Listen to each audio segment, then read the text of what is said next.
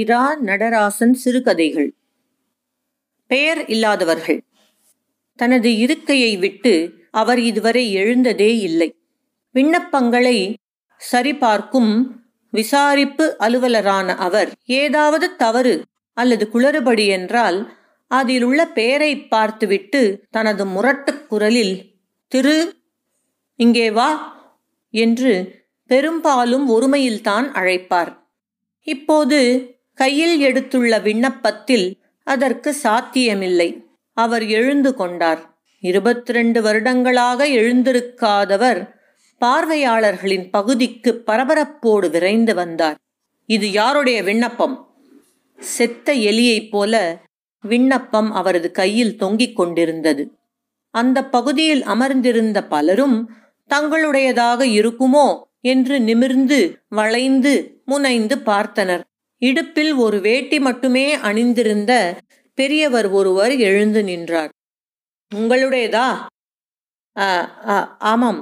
இந்த விண்ணப்பத்தில் பெயரே இல்லை. தரித்திரம் பிடித்தவர்கள்.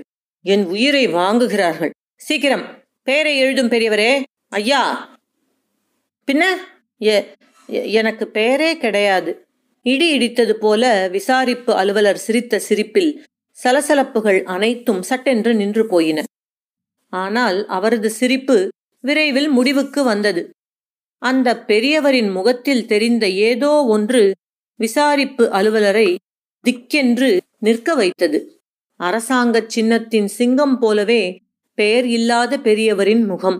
தவிர இப்படி ஒன்றை சொல்லிவிட்டு ஒருவர் அதிலும் வயது முதிர்ந்தவர் இவ்வளவு தெளிவாக உட்கார்ந்திருக்க முடியாது.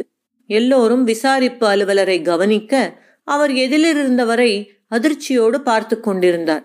உண்மையில் உங்களுக்கு என்ன வேண்டும்? அவரிடமிருந்து பதில் இல்லை. அழுத்தமாக முகத்தை வைத்துக்கொண்டு அவர் கேட்டார். நான் உயிரோடு இருக்கிறேனா? மறுபடியும் விசாரிப்பு அலுவலர் சிரித்திருக்க வேண்டும். ஆனால் எதுவோ அவரை அவ்விதம் செய்ய முடியாதிருக்க வைத்தது. சகஜமாக இருப்பதாக காட்டிக்கொள்ள வைத்தது. பேசுகிறீர்களே உயிரோடு இருக்கிறீர்கள் என்றுதான் அர்த்தம். உயிரோடு இருப்பதற்கான மருத்துவ ஆதார சான்றிதழ்? அதுதான் வேண்டும். அதற்கு விண்ணப்பித்திருக்க வேண்டும். அதைத்தான் செய்திருக்கிறேன். விண்ணப்பத்தில் உங்கள் பெயர் இல்லை. எனக்குத்தான் பெயர் இல்லை என்று ஏற்கனவே சொல்லிவிட்டேனே. பிரச்சனையின் தீவிரம் இப்போதுதான் விசாரிப்பு அலுவலருக்கு புரிந்தது. அதிர்ச்சியிலிருந்து மீள முடியாமல் அதிகாரியின் அறைக்கு விரைந்தார் அவர். அலுவலகம் வழக்கம் போலான பாவனைகளில் மூழ்கியது. அதிகாரி அவசரமாய் வந்தார். சமூக விஞ்ஞானம் படித்தவரைப் போல் இருந்தார். உயரமான அதிகாரி. சரிபாதி வரை வந்தவருக்கு பின்னால் ஒளிந்தது போல் வந்தார் விசாரிப்பு அலுவலர். அதிகாரிக்கு பலரும் முகமன் தெரிவித்தனர். ஞாபகங்களால் தூண்டப்பட்டவரைப் போல எப்போதும் முகத்தை வைத்துக் கொள்ளும் அவர் இயல்புக்கு அப்பாற்பட்டு இருந்தார். நிர்வாக சீர்கேடு இதுவரை நடக்காதது அவருக்கு நன்றாக தெரியும். மூன்று பத்தாண்டு கால அனுபவத்தில் அவரால் சொல்ல முடிந்தது. திட்டவட்டமாகச் சொன்னார். பெயரில்லாமல் ஒருவரும் இருக்க முடியாது. பெரியவர் தனது உணர்ச்சியை மாற்றிக்கொள்ளவில்லை விரட்டி அடிக்க முயன்று பார் என்பது போல் இருந்தது அவர் முகம். சரி உங்கள் பிரச்சனை என்ன? எனக்கு அதனால் எந்த பிரச்சனையும் இல்லை. உண்மையிலேயே பேர் இல்லையா? முன்பிருந்தே ஓரளவு புரிந்தது என்பது போல் உயரமான அதிகாரி தூரத்தில் பார்த்தார். மேலும் சிலர் நடக்கும் சம்பாஷணையை வேடிக்கையுடன் கவனித்தனர். முடிவாகச் சொல்வது போல் விசாரிப்பு அலுவலர் சொன்னார். தியாகிகள் ஓய்வூதியத்துக்கான வருடாந்திர பட்டியலை ஏற்கனவே முடித்தாகிவிட்டது. இந்த தேசத்திற்காக முதுகொடிய போராடினோம். ஒரு பைசா ஓய்வூதியம் கிடைக்கும் என்றல்ல. ஆனால் பெயர் இருந்திருக்க வேண்டுமே. என்றார் அதிகாரி. எனது அலுவலக பதிவேடு தொலைக்கப்பட்டு விட்டது. அந்த பெயரில் யாரும் இருந்திருக்க முடியாது என்கிறார்கள். சட்டம் தாமதமாகத்தான் ஏற்றப்பட்டது என்றாலும் அதற்கு முன் பெயர் இருந்ததா என்பது யாருக்கும் தெரியவில்லை. என் பிரச்சனை அதுவல்ல. பெயரில்லாமல் தான் பிறந்தேன். எதிலுமே என் பெயர் இல்லை. இல்லாமல் தருவதற்கு எந்த தொகையும் ஒதுக்கப்படவில்லை. இன்னும் உயிரோடு இருப்பதற்கான மருத்துவச் சான்று பெற்று வந்தால் ஏதோ கொஞ்சம் கிடைக்கும் என்றார்கள். தருவதில் சிக்கல் இல்லை. பெயரை சொல்லுங்கள். எனக்கு பெயர் கிடையாது. அன்றைய விண்ணப்பதார்கள் அனைவரும் அடுத்த நாள் வருமாறு கேட்டுக்கொள்ளப்பட்டார்கள் அலுவலகம் காலி செய்யப்பட்டது. அவசரமாய் உயரமான அதிகாரி பெரியவரை தனது அறைக்கு அழைத்துச் சென்றார். அங்கே பழைய பழுப்பு காகித கோப்புகளுக்கு நடுவில் சுழலும் நாற்காலியில் அமர்ந்த அதிகாரி மேஜை போலவும் கோப்புகளின் மரத்தாங்கி போலவும் பாவிக்கப்பட்டு வந்த ஒரு இடத்தில் கொஞ்சம் இருந்த இடைவெளியில் பெரியவரை உட்கார வைத்தார்.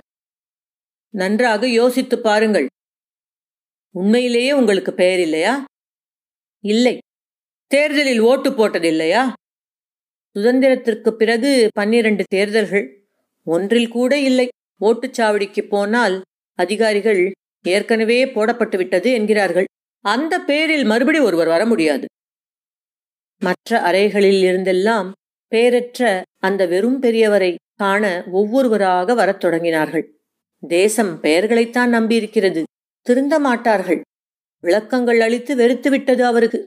எல்லாருக்கும் பார்வை பொருள் ஆகிவிட்டதற்காக மிகவும் எரிச்சல் அடைந்தார். மூன்று மாதங்கள் கிட்டத்தட்ட தொன்னூற்று ஆறு நாட்கள் கட்டை வண்டியிலும் நடந்தும் போய் நாற்பத்தி இரண்டில் வெள்ளையனே வெளியேறு என்று முழங்கிய இருநூற்றைம்பது கதர் புரட்சி இளைஞர்களில் வருடங்கள் என்பதாகியும் சாட்சியாக இருப்பவர். விருப்பம் போல செய்து கொள்ளட்டும் என்று தோன்றியது. முகாமிட்ட இடங்களிலெல்லாம் இப்படியாக ஊர் மக்கள் வந்து வேடிக்கை பார்த்தது ஞாபகத்தில் நிழலாடியது. காந்தி மாதிரி இருக்கிறார். அவருக்காவது பேர் இருந்தது. எழுபதாயிட்டாலே தியாகிம்பானுங்க இது இன்னும் பழுத்தது. கடைசியாக வந்த பெண்மணி கூறியதை எண்ணி மிகவும் கூசினார். இந்த மாதிரி லூசை எல்லாம் யாருங்க உள்ள விடுறது? அவள் பூச்சியை பார்த்தவள் போல் ஆனாள். நம்ம வேலையையே கெடுத்திடுறாங்க. யாரோ சிரித்தார்கள். தாவி இல்லாத மேசையை அதிகாரி திறந்தார். கையகத் தொலைபேசியில் மேலிடத்தோடு தொடர்பு கொண்டார். அப்போ பொறுமை இழக்க வேண்டாம் என்கிறீர்கள்? எனும் கடைசி வாக்கியத்துடன் தொலைபேசியை துண்டித்துவிட்டு பெரியவரை இயல்பற்ற புன்னகையுடன் நேராக பார்த்தார். மிக கேவலமாக சிப்பாய்கள் அடித்தார்கள். முகத்தில் முதுகில் தலையில் மூச்சு வாங்கியபடி தழும்புகளை காட்டினார். அதிகாரி பொறுமை இழக்காதிருக்க முயன்று கொண்டிருந்தார். இந்த அடி பழுக்கடை மறியலில் வாங்கியது. மேசைக்கு அடியில் எதையோ எடுக்க குனிவது மாதிரி ஒளிந்து கொண்டு உயரமான அந்த அதிகாரி சிரித்தார்.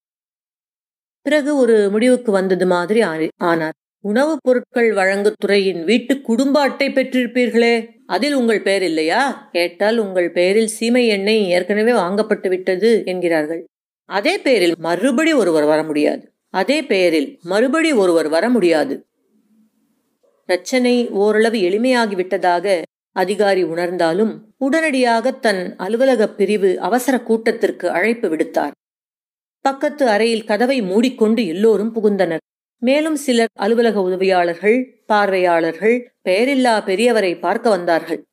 மேல் கூரை இல்லாத ஒற்றை மாட்டு வண்டியில் உப்பு சத்தியாகிரக தொண்டர்களுக்கான உணவு மற்றும் நிதியுடன் பதினெட்டு மைல் சிரமப் பயணம் மேற்கொண்டவர் பசியில் குமைந்து கொண்டிருந்தார். இதோ பாருங்கள் என்றார். திடீரென்று கதவை திறந்தது யாரோ எட்டி பார்த்தார்.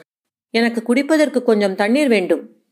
கதவை திறந்தவர் ஏதோ பயந்தவரைப் போல யாரிடமோ விஷயத்தை சொல்ல ஓடினார். அலுவலக அவசர கூட்டத்தின் இடையில் புகுந்தான் வாட்ச்மேன். மிகவும் சிரமம். ஏன் என்ன? நூற்று கணக்கில் கூட்டம். பெயரில்லாதவரை பார்க்க ஐயோ! அதிகாரி தலையில் கை வைத்துக் கொண்டார். கூட்டத்தை ஒழுங்கு செய்ய பியூன்கள் வெளியில் அனுப்பப்பட்டார்கள். விசாரிப்பு அலுவலர் வாசலுக்கு ஓடினார். ஆலோசனை தொடரட்டும். வழிமுறை பதிவேட்டில் இதற்கு இடமே இல்லை. பெயரில்லாத மனிதர்கள் என்று ஒரு சாதியே கிடையாது. பேசாமல் போலீஸில் புகார் செய்யலாம். நல்ல யோசனை. ஆனால் குற்றப்பத்திரிகையை எந்த பெயரில் எழுதுவது? அவர் குறிப்பிடும் வருடங்களில் பிறப்பு இறப்பு பதிவேடுகளே இல்லை. பிரச்சனை நமக்கே திருப்பி அனுப்பப்படும். எந்த முடிவும் எடுக்காமல் கூட்டம் கைவிடப்பட்டது.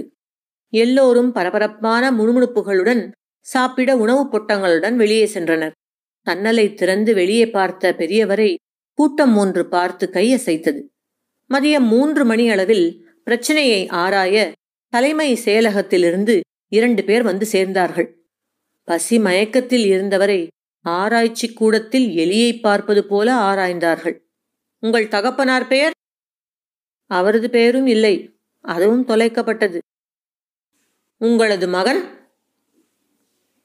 மகன் மகள் யாரும் மற்றவன் உறவினர்கள் மனைவி பட்டினி கொன்றது. நாட்டு பிரஜை என்பதைத் தவிர வேறு உறவு இப்போது இல்லையே.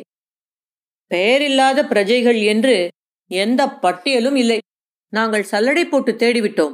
அப்படி ஒரு கோப்பும் இல்லை நபரும் இல்லை. வேறு ஆவணங்களில் இருக்கலாம். பழைய கோப்புகளில் எப்படி சாத்தியம்? சற்று நேரத்திற்கு மௌனம். பிறகு பெரியவரின் உடைந்த குரல் அறையை தகர்த்தது. பட்டியலில் இடம் பிடிக்கவா போராடினோம்? சற்று நேரத்தில் வெளியே வரவேற்பு இருக்கைக்கு பெரியவர் கொண்டு வரப்பட்டார். அங்கே அமைதி இழந்து பார்த்தவாறு உயரமான அதிகாரி யோசனையில் ஆழ்ந்தார். தலைமைச் செயலக அதிகாரிக்கு திடீரென தோன்றியது. இப்படி எழுதி கொடுத்து அனுப்பிவிடலாம். ஏதாவது செய்யுங்கள். தயவு செய்து ஆறு இரவுகள். யார் யாருடைய தேவைக்கோ அலைந்து திரிந்து ஊர்வல தடையை மீற ஆள் சேர்த்தார். நான்கு முழு மாதங்கள் சிறையில் அயல் அரசால் அடைக்கப்பட்ட போது கூட இப்படி யாரும் பெயரை போய் துருவி துருவி கேட்கவில்லை. தனக்குத்தானே பெரியவர் பேசிக்கொள்ளத் தொடங்கினார். மேல் சட்டை இல்லாத உடம்பில் முத்து முத்தாய் வியர்த்திருந்தது. நாங்கள் கேட்பது பிச்சை அல்ல தனி அலுவலர் ஓய்வூதியம் சு தா ஜன தொண்ணூத்தொன்பது இருபத்தி நாலு அலுவலக எண் ஒன்று ஆறு மூன்று ஏழு ரெண்டு ஒன்று. சான்றிதழ். மேற்குறிப்பிட்ட அலுவலரின் கவனத்திற்கு வந்த விண்ணப்பத்தின் பெயரிடப்படாதது. மீதான சான்றிதழ். அ. உயிரோடு இருப்பவர்கள் யாவருக்கும் பெயர் இருப்பது அவசியம் எனும் அ வ கா கண் பதினாறு காண்க பிரிவு எட்டு கண்டிருக்கும் அடிப்படையில் ஆ பெயரில்லாத ஒருவர் உயிருடன் இருக்கும் சாத்தியம் இல்லை. என்று சான்றளிக்கப்படுகிறது. ஒப்பம். இந்தா உயரமான அதிகாரி தயக்கமின்றி உதவியாளரை அழைத்தார். சற்று நேரத்தில் சான்றிதழுடன் விசாரிப்பு அலுவலர் பெரியவரை நோக்கிச் செல்வதை தனது கண்ணாடி அறை வழியே அதிகாரி பார்த்தார். கண்களை மூடியபடி இருக்கையின் கீழ் முதுகெலும்புகள் படும்படி சாய்ந்து கொண்டார். கண்களை திறந்தபோது அந்த பெரியவர் அங்கு இல்லை. போய்விட்டதா? உள்ளே நிதானமாக நுழைந்த விசாரிப்பு அலுவலரை பார்க்காமல் கேட்டார். அப்படி இப்படி பார்த்தார். பிறகு மூர்க்கத்தனமாக முகத்தை வைத்துக்கொண்டு விருட்டென்று போய்விட்டார். பாடா அந்த காற்றாடியை வேகமாக்கு. தனது விடுப்பு விண்ணப்பத்தை எழுதியபடியே மீண்டும் கேட்டார். ஏதாவது சொன்னாரா? ம்.